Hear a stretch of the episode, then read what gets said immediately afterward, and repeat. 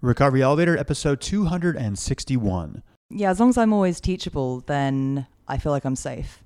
It's the moment that I turn around and say, no, no, I've got this, um, that I actually need to be more worried.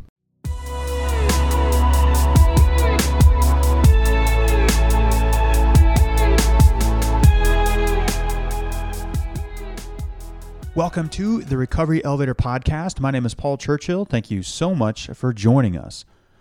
On today's podcast, we have Sofi. She's 30 years old. She took her last drink five and a half years ago, and she's from London, England.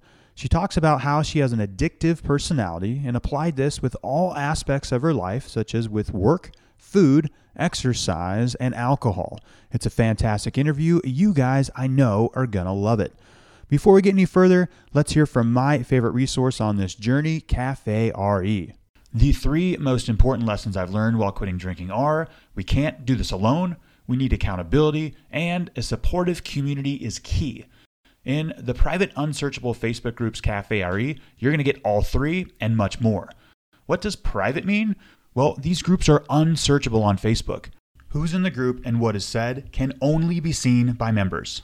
You get 24 7 access to a group full of others whose priority it is to ditch the booze. These groups are capped at under 350 members to ensure a quality connection. In Cafe RE, you'll find that quitting drinking doesn't have to suck. In fact, it can be a lot of fun. For $19 a month, you too can join the conversation, be paired with an accountability partner, attend educational online webinars, online meetups, attend in person meetups, participate in book club, movie club, and much more. Oh, yeah, you'll also get discounts to retreats and sober travel trips. Go to recoveryelevator.com and use the promo code OPPORTUNITY to waive the setup fee. I hope to see you there. You guys don't forget on the recoveryelevator.com homepage, there's a link to a free five day video course. You're going to get a video from me directly fed to your inbox each morning with all the tips, strategies, and techniques that I used to ditch the booze. Again, go to recoveryelevator.com on the front page. You can see a link, enter your email address. You're going to get five free videos. Had great feedback on it. You can do this. Okay, let's get started. I'm not a big fan of using tough love when it comes to helping people ditch the booze or any addiction of sorts. Not everyone responds the same to it. And as you can see, on the extreme side of things, when governments and institutions try to tough love addiction out of people with jail sentences and prison terms, it simply doesn't work. Doctors will often tell patients with tough love look, if you drink again, you're going to have some major health repercussions. And unfortunately, that usually doesn't work and people drink again. Tough love, for the most part, is a waste of time. For the most part. But in this episode, we're going to go there a little bit, and occasionally we need to be called out on our BS. And I don't want to call it lies because when we're drinking, we're wearing jumbo opaque glasses when we're caught in the shitstorm of our addiction and we can't see clearly. So, this is why it's important to get a second opinion. And that's exactly what I'm going to give today a second opinion with a little tough love sprinkled in as well. Can you handle it, guys? I think you can, and I think you're ready. So, there's a certain email that I get time and time again, and here's the gist of it. Hey, Paul, I want to quit drinking so badly. And then they include a list of why they need to quit drinking. I'm sick of letting myself down, my partner down. I'm on thin ice at work. My car insurance is getting out of control. I'm spending way too much money on alcohol. The shame and guilt is unbearable. The anxiety after drinking is the worst. I just got a DUI. I hate myself. This depression is killing me. I don't think I can take it anymore. I just ruined an eight day all inclusive vacation with my family in Cabo. My 16 year old daughter told me I disgust her. I'm not reaching anywhere close to my full potential in life. I've gained so much weight. I just lost my job. I failed at a grad school. My workouts are garbage. I constantly feel like shit. My cat hates me and I have gout. Yep, those are all true. I've heard it all and they are all valid reasons to quit drinking. Seriously, the pain points are jumping off the screen in the emails, and my heart goes out to all of you, every single one of you, because I've been there. I know what it feels like. The pain and suffering is real, it's intense. And then, this is what usually happens next in the email. It goes like this Paul, I want to quit drinking so badly. I've tried everything. I don't know what else to do. But I can't do AA because I'm not on board with the God part of the program. Or I don't want to go to AA or a smart meeting because I don't want anyone to see me there. I definitely don't want to get a sponsor and sure as hell don't want to do any steps. Paul, I want to quit drinking, but I can't be open about my struggles with alcohol due to my profession. I want to quit drinking so bad, but I don't want to tell my best friends. I want to quit drinking more than anything, Paul, but I don't know how my close group of friends will respond. Paul, I'm done with the booze, but I don't know if I'll be able to have fun without it. I want to quit drinking, but I want to keep working as a bartender. Yep, that was a true one. I want to find a group of friends who don't drink, but I don't want to join a sober group or tell anyone about my drinking problem. I want to quit drinking so I can lose weight, but the gals I work out with always go out to drinks after the gym. After reading these emails, I'm often legitimately confused. I go, does this person want to quit drinking or not? And if you can't convince me in an email, at the conscious and unconscious level, you're definitely not convincing yourself. So here goes. Here's some tough love. I'm calling bullshit on you really wanting to quit drinking. You haven't convinced me, but you have laid out several reasons why you want to continue drinking. In fact, you've laid out several self imposed roadblocks of why you won't be quitting drinking or don't even want to quit drinking, mostly with excuses that don't make any sense. I can't go to an AA meeting or join an online support group because of my profession. First off, do you think human resources departments even have the resources to dedicate a person to drive around town to all the AA meetings that take place at all different hours of the day to see if one of their employees is in attendance? Or are they signing up for Cafe RE, checking the member listing with their employee database? No, this isn't happening. With the profession thing, I've met people in all professions doctor, lawyers, politicians, etc., who have joined Cafe RE, attend AA regularly, and the noise the mind creates never happens. Here's a couple more. I want to quit drinking, but I don't like to meditate. I don't want to work any steps. I don't want to do 6 a.m. yoga classes. Let me summarize. I want to quit drinking, but I don't want to do any of the work take any action, get uncomfortable, or make any significant change in my life. Listeners, I don't have all the answers, but I can tell you this isn't how it works. How it does work is you're going to have to do things you don't want to do. Okay, so a couple things are taking place when we're not clear in what we really want. And in this scenario, you're doing a number on your psyche with this wishy washy intention of what I want, but what I don't want at the same time. You're not convincing anyone you want to quit drinking, especially yourself. You're creating a splintering in the mind.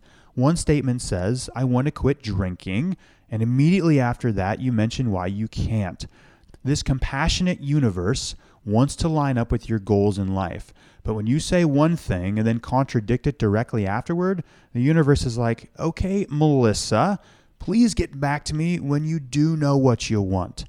It's like finding a genie's lamp, and with your three wishes, you say, okay, first wish, I want to quit drinking. The genie is like, okay, your wish is my command. What's your second wish? You go, hmm, well, my second wish is, I want to keep on drinking. The genie's like, uh, okay, well, your second wish is my command. What's your third wish? And you're like, oh, wait, I want to quit drinking. No, but I want to, want to stop drinking. How about uh, my third wish is I, I, I just want to drink a little bit or, or moderately drink. The genie goes, okay, your third wish is my command. And I usually don't give feedback on your wishes, but you completely wasted two wishes. So you're right back where you started. So, more tough love. Ask yourself, maybe while looking at yourself in the mirror, do you want to quit drinking? Ask it again. Do you really want to quit drinking? And then ask, more importantly, what are you willing to do or change in your life to make this goal a reality? Are you serious when you say you'll do anything? I've heard that before in emails, and then directly after, they tell me what they aren't willing to do. I'm serious. I almost want to send them back a highlighted version of their own email. Once you are clear with your decision to quit drinking without internal divides, as the Buddha calls it, you have crossed over to the other shore.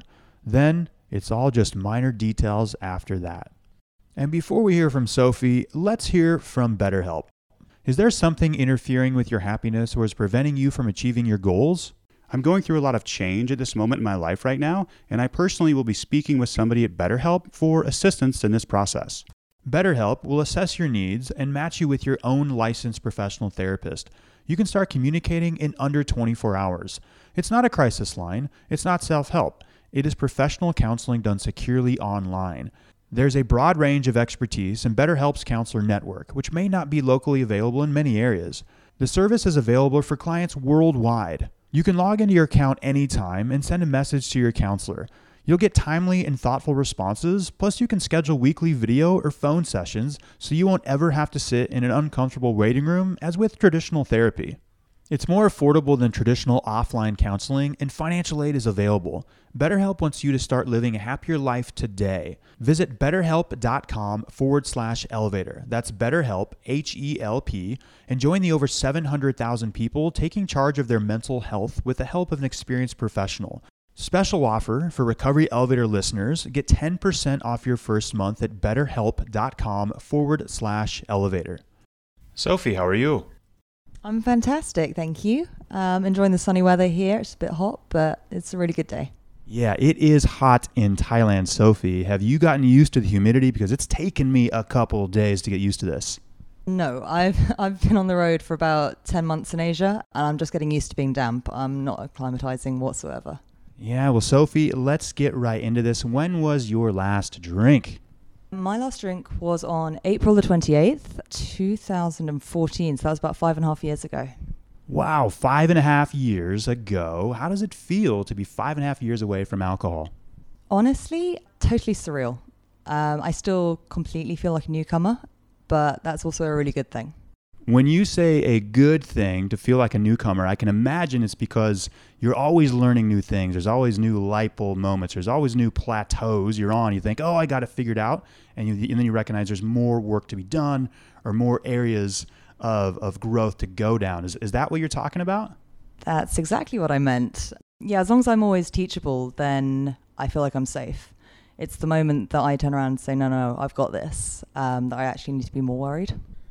And listeners, at a minute and 40 seconds into this interview, Sofi drops a huge value bomb, which she covers the three most dangerous words somebody can say on this journey is, I got this, referring to, I've got everything figured out.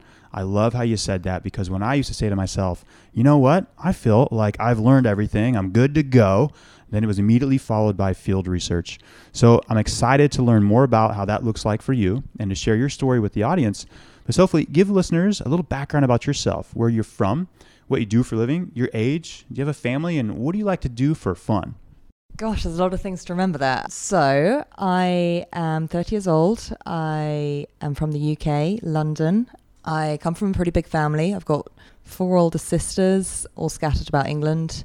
For fun, uh, I found a lot of relief through exercise, I think. I like to also just hang out a lot in nature and tend to just plug myself into a podcast, get lost for a few hours, wander off and wander back. And by the time I've done all that, I feel pretty peaceful.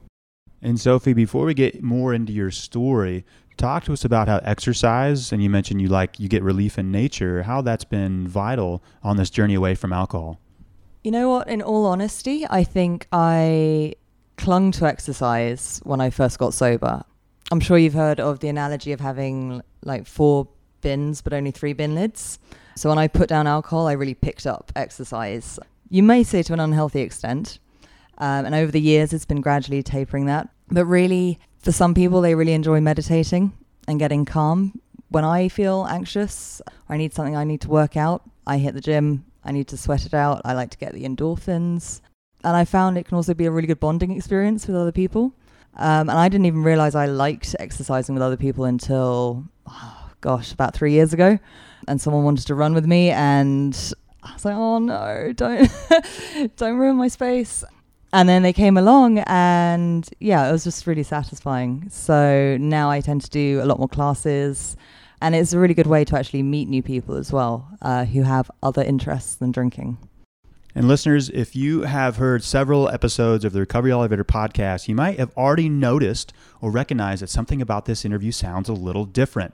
I was telling Sofi I've done 261 episodes, actually a little bit more than that, but only about four or five of them have been face to face. We've got one microphone. I'm asking Sofi the question. She is an intern here at Hope Rehab in Thailand and I heard snippets of her story and I said, I got to get her on the podcast to share her story, also share her experience of what it's like to be an intern here at Hope Rehab and, and share some of the things that she's learned about what it's like to go to treatment in a different country. Um, with the clients here learning the, uh, the modalities, the treatments that they use here and everything. But first, let's hear more about your story, Sofi. Talk to us about your drinking. When did you first realize that alcohol was a problem? Did you attempt to moderate? Were there any rock bottom moments? and get us up to speed. Well, I would say that throughout my life, I've had quite an addictive personality, whether that was with work or with food or with exercise. But as far as alcohol is concerned, I think I really not noticed things taking a turn when I was about 14 or 15. I don't know if anyone has experience with going out in London about 10, 15 years ago, but they weren't very hot on using IDs. So as long as I was with my older sisters, I could get in anywhere I wanted to. But I was actually at a boarding school, so all my drinking was limited to weekends. So it was pretty safe. But the wheels came off when I went to university, and I to this day maintain that freshers year was the best year of my life um, because I met people that wanted to drink like me. We went out every night, and then on Sunday we'd have a night off, and we went down to the college bar the problem really came to light, I think, in second year when everyone else got a bit more sensible, started studying a bit harder, and I didn't limit the amount I drank. I carried on uh, having the pre lash, the lash, the post lash. And when everyone else wanted to have a night off, I would find my hostages and go out. And I never, I never actually finished university because my family realized there was a problem at the age of 21 and put me in my first rehab. And the long story short is it then began a revolving door of just going to rehab, relapse, rehab, relapse uh, for about four years until I got recovery.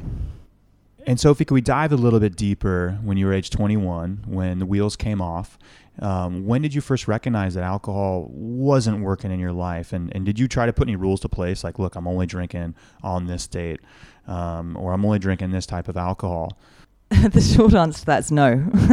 Every time I got a little bit more freedom in my life, I noticed an increase in my drinking. I say I noticed, I didn't notice at all at the time. It never occurred to me to reflect back on it at all. The best way I can describe my drinking was absolutely kamikaze, which is strange because I'm just not that kind of girl. I, to all outside people looking in, I'm very respectful of authority figures. I like to play by the rules. I'd always got a great sense of affirmation by achieving and pleasing other people. And so this alcoholic, out of control character that kept popping up was not just alarming, people just didn't know what to do with it because it wasn't me. It was quite literally a different personality. And you mentioned this alcoholic personality was there a time when there was the word alcoholic in Sofi and you said, no way, there's not a chance? Or when you first were put in the first treatment center, were you on board with that? And you said, okay, this is something that I need to address. And, and how did you first come to grips with that? Because you're 21 when you went to the first rehab center and that that's young. And was there some pushback or were you ready to go from the start? You know what? I think, as I mentioned, I was quite like a goody two shoes. So deep down I knew something was wrong. I didn't like this behavior. I knew normal, so called normal people didn't do this. You know, I was secretly drinking in the toilets in between lectures. I was drinking pints of cider when I woke up, really, by the end of second year. And whilst I never reflected on it for too long, I, I just knew it wasn't right. So when my family said, actually, it was quite, it was quite a dramatic story. They, it was literally after my twenty first birthday. Um, one of my sisters was driving me back to Durham University, and she turned around at a roundabout, and she'd been on the phone to someone, and I guessed it was my mum. And I was like, "Where are we going? Uni's that way." And she's like, "You're not going to university. You're going to rehab." I was like, "Oh," I just sat in the back and I took it because that's what my older sister said I was doing. Um, and as I said, very, very obedient to the bitter end. But I don't think I understood what an alcoholic really was. I don't think I understood that for quite a long time. I was happy to call myself one because people told me that's what I was. But understanding everything that that would entail didn't come till a lot later. Now, listeners, there's a common thread you've heard me say on this podcast, which is to focus on the similarities and not the differences. Now, there was a time on my journey where I would either walk into a meeting or hear a podcast episode, and I would shut down if it wasn't somebody named Paul who had a standard poodle named Ben who lived in Bozeman, Montana, because I had nothing in common with them. And so, for all podcast episodes, including this one, I encourage everybody to focus on the similarities and not the differences.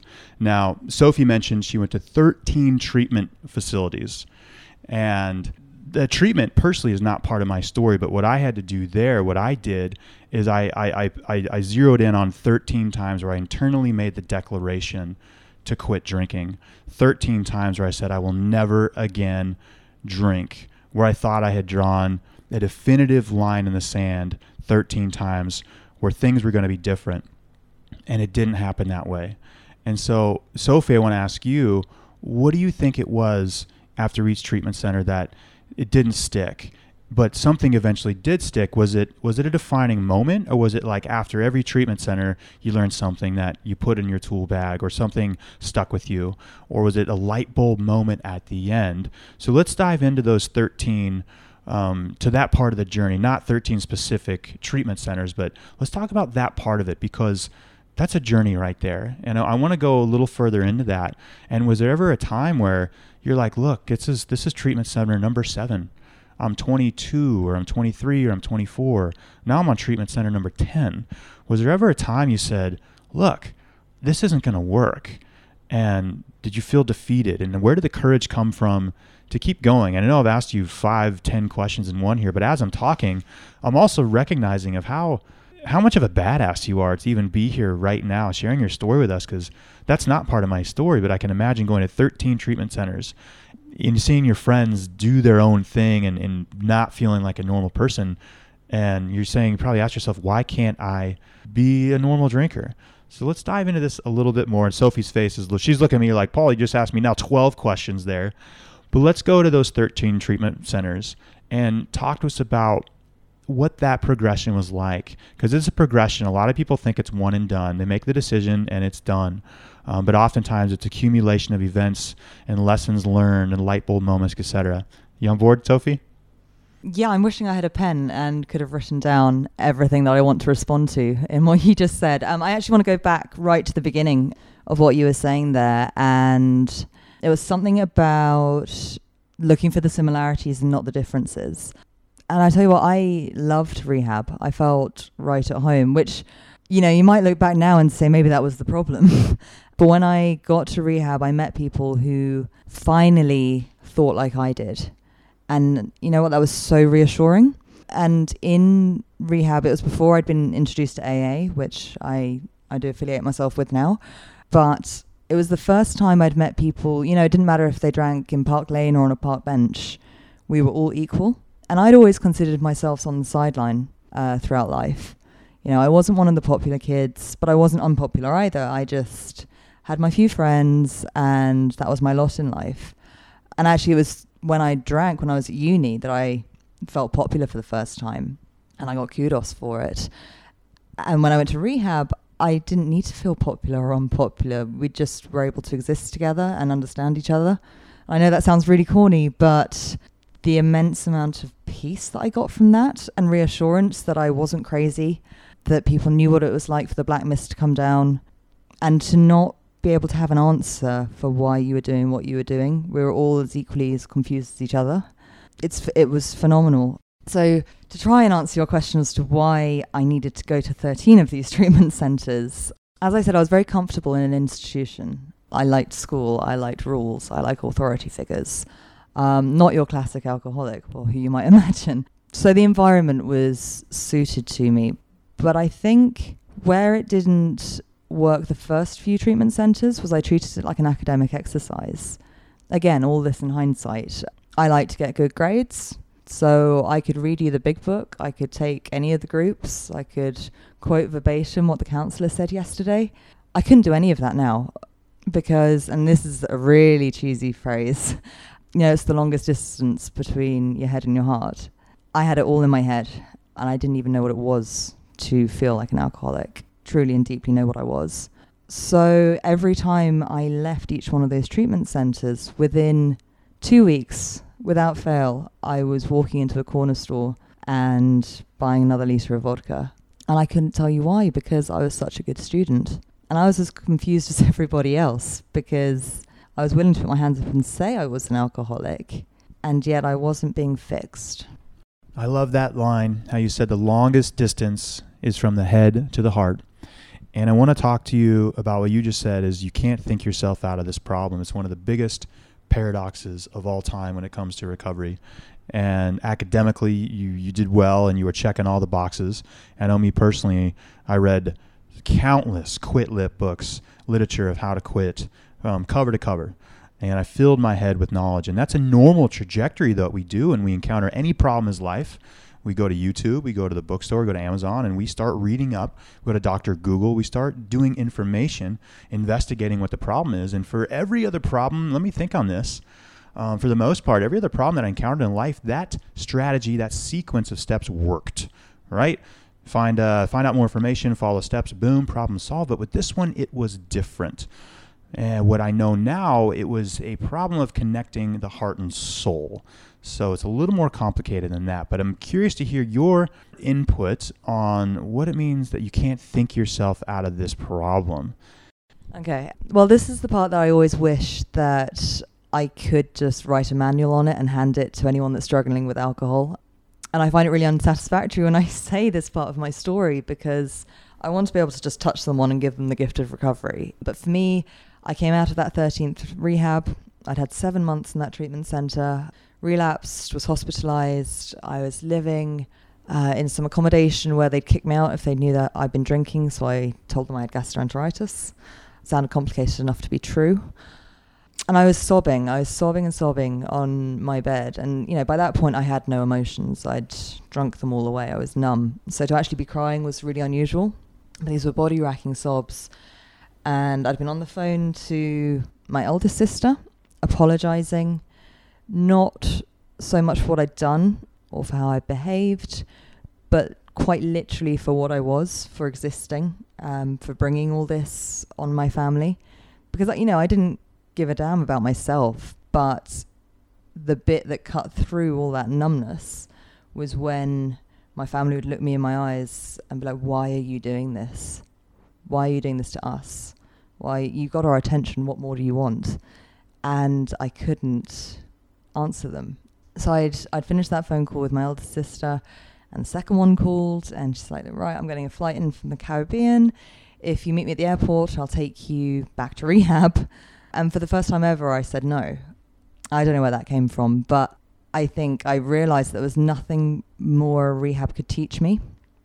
You said earlier, I think, you know, had I taken anything away from them, I had. I'd learnt all the tools. I just hadn't known how to pick them up. So I said, no, there's there's nothing more that a rehab can teach me. And she said, what are you going to do? I thought, and literally, I said, I don't know. And so we hung up and crying, crying, crying. And then what happened next was really hard to put into words, but it felt like something inside me snapped. And the next breath I took was just peace. And I knew it was over and that that you know there weren't thunderbolts and lightning, but that for me was my spiritual awakening, and I never I never picked up another drink from that from that little moment, and you know I was absolutely mental for weeks after that. I I didn't go through a detox, so I had severe delirium tremens tremens. But I would get in my car and drive somewhat shakily down to AA. I'd been introduced to AA by that point and I'd go to two, sometimes three meetings a day because I was unemployed, unemployable. I had I had nowhere else to turn to, but actually what I found was this immense cocoon where I was able to just focus on myself and sort of in the safe arms of other people who had exactly the same problems as me. That's what I love about it. They're not experts. They're just normal people. And yeah, I just spent 3 years doing that essentially until I was ready to take another step into the outside world and see what I was capable of. Sofi, so it sounds like after your 13th treatment center, your sister was ready to come back from the Caribbean and take you to your 14th treatment center.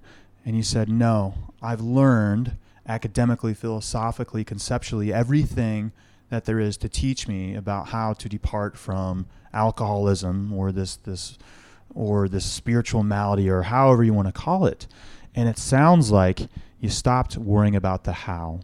And the why, and listeners, you, got, you guys have heard me say a lot about this recently on the podcast, is don't worry about the how because it's actually not your job to figure out the how to quit drinking, but it is your job to clearly define the why.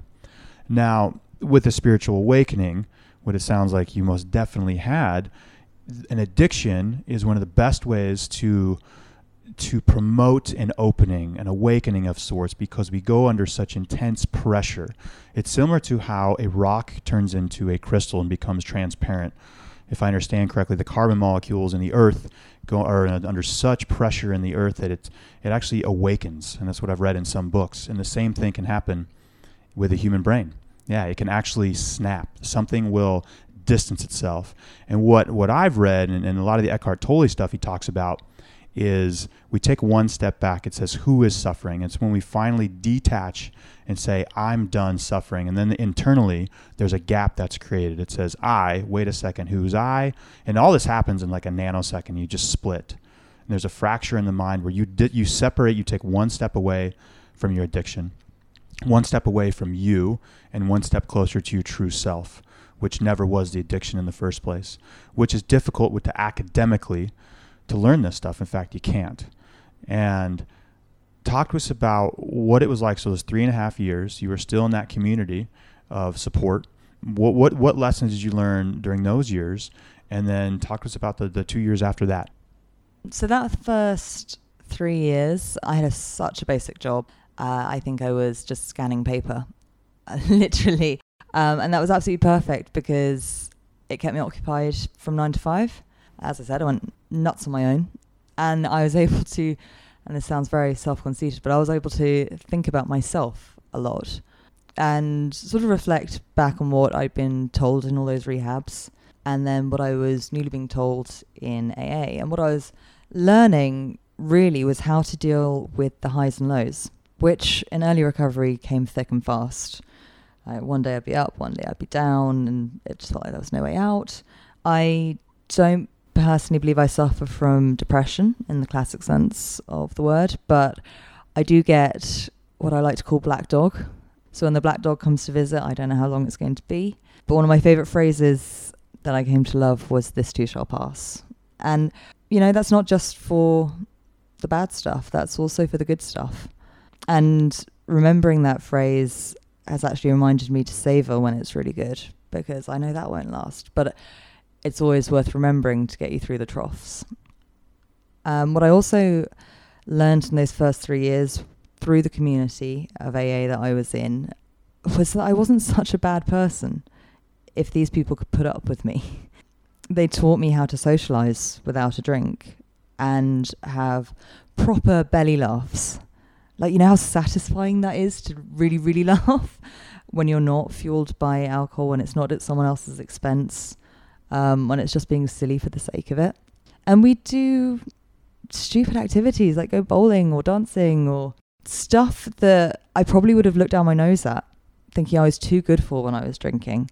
And then almost like going back to childhood, realizing just how fun all that stuff is. Really, really simple. And also during that time, I learned how to make things right with my family in a way that felt good for me and felt good for them. Um, and it was different for every single member. And I think the biggest thing that I started to learn, and this is an ongoing process because I, I certainly haven't grasped it quickly, but it's that I don't need to keep punishing myself. But as I said, that's an ongoing process. Before we hit the record button, Sofi talked about how she was experiencing some self loathing these last couple days.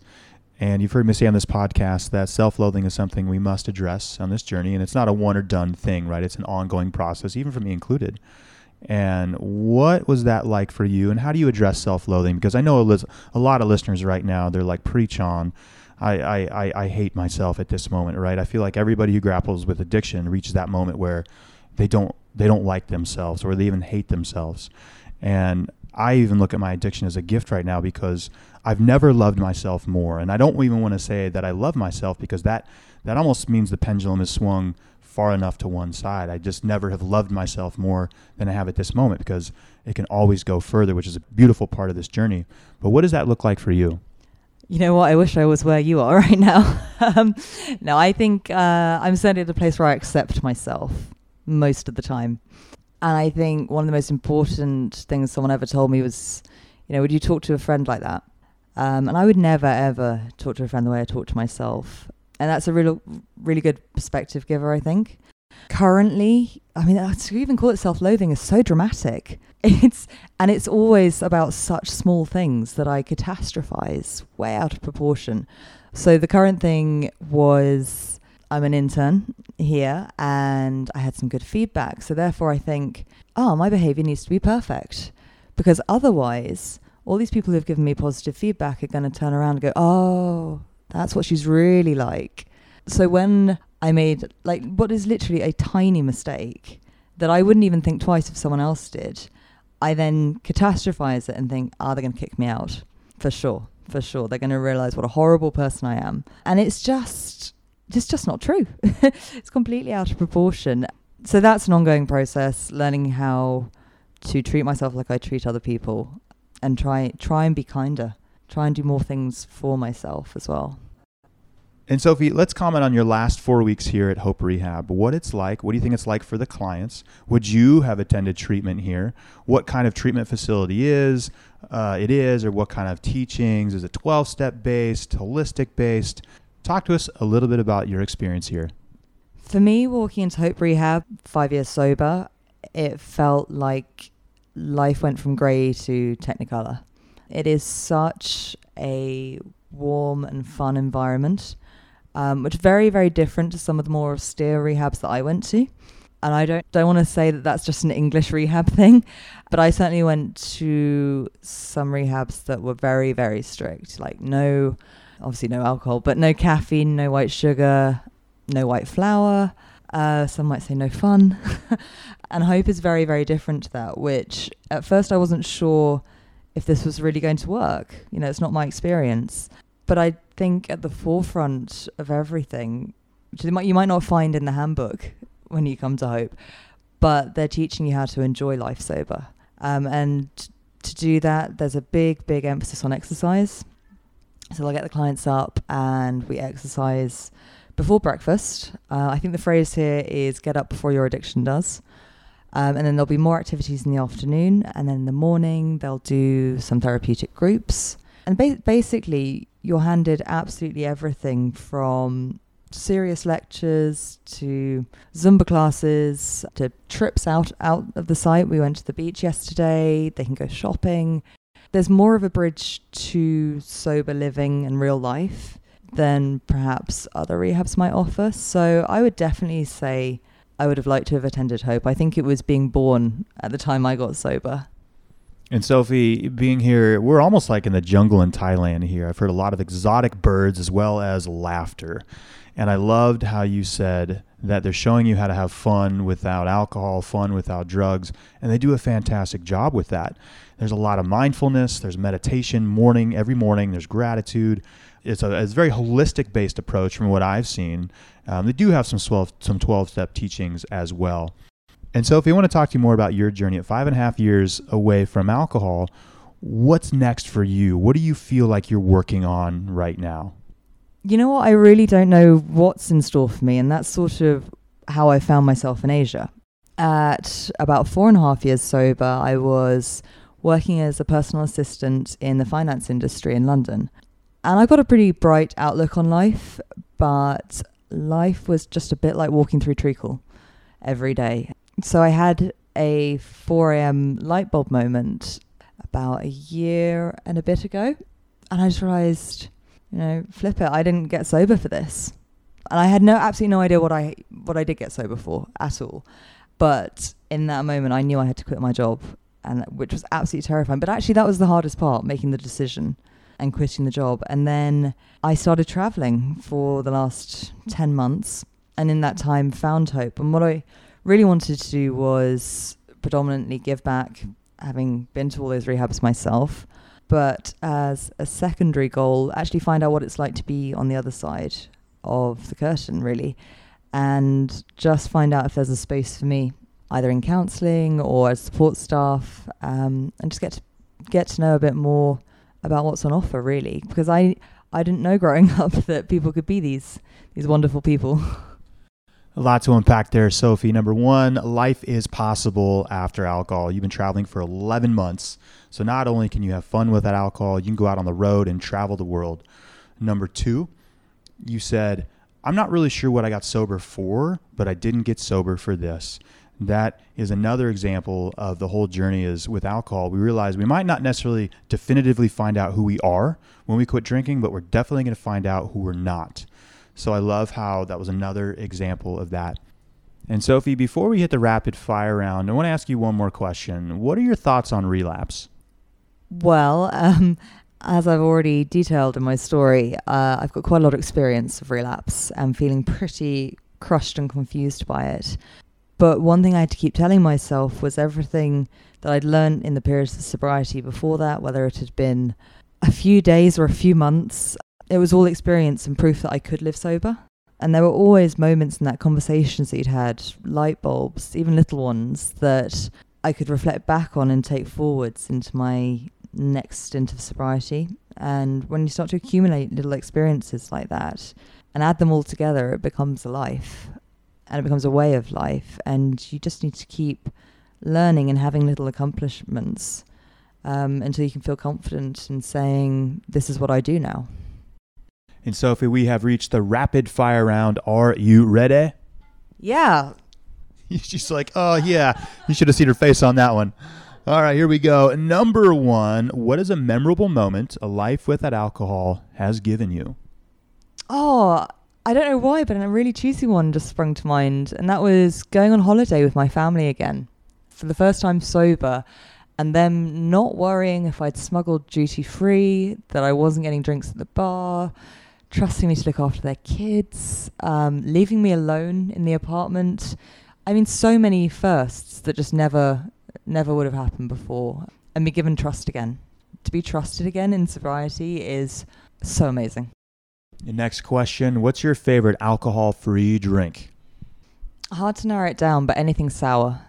You get so many sweet or creamy drinks, so like a fojito or something, um, but as sour as they come. It's five and a half years away from alcohol. What are some of your favorite resources? Uh, it's easily got to be other people. I mean, if you can just open your mouth and talk to someone, particularly other people in recovery, and they say, you know, about the craziest thing you've ever done, and they turn around and go, "Yeah, me too." Uh, it's it just totally deflates any cravings or worries or anxieties. And what's on your bucket list in an alcohol-free life, Sofi? Well, I'm living it now. Um, I'm bombing around the world and seeing as much of it as I can. But I keep adding to that bucket list, just seeing new countries, meeting new people, and actually getting to know people in recovery in other countries is absolutely incredible. Sofi, I got to think back in the vault on that one. I'm living my bucket list right now. Listeners, you're going to hear this right now. We're doing a high five in the air. I think we both might be doing it. It's been a bucket list for me to do Recovery Elevator on the road, to podcast abroad. We're doing an interview in person in Thailand. Looking at my calendar right now, eight days before 28 sobriety rock stars show up in Thailand for a Recovery Elevator Asia Adventure trip, the 12 day sober travel trip. So, wow, good stuff. That was a great answer, Sofi. And last question What parting piece of guidance can you give to listeners, Sofi? stay connected.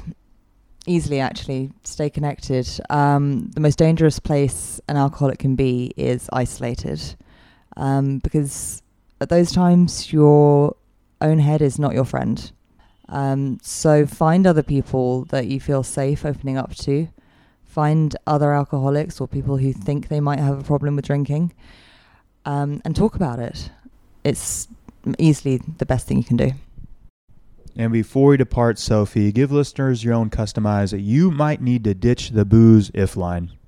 Uh, for me, I always say the first red flag I noticed was when I started drinking secretly. When I don't want to tell people that I've had two shots instead of one, when I'm having a glass of wine getting ready and I know my friends haven't had that, you know, really check yourself if you're just trying to sneak away a little bit more alcohol than everybody else and think you're getting away with it. I'd say that's a massive red flag. Sofi, thank you so much for joining us on the Recovery Elevator podcast. You crushed it. Thank you. You're so welcome. Thank you very much. Taking a step backward after taking a step forward isn't a disaster. It's more like a cha cha. You can't always choose the music life plays for us, but we can choose how we dance to it. They call it life, I call it a dance. Guys, life isn't about waiting for the storm to pass, it's about learning to dance in the rain. Life is the dancer, or you are the dance. Hold me closer, tiny dancer. Yeah, I think we can put that one in there. I always knew that in another life I could fly, which is why in this life I dance. Guys, do me a favor and dance before the song ends. You guys, this whole thing is a dance, all of it. And unfortunately, the DJ is going to ignore the bulk of your music requests, so let's just get ahead and start dancing right about now. Recovery elevator, you took the elevator down, you got to take the stairs back up. You can do this. I love you guys.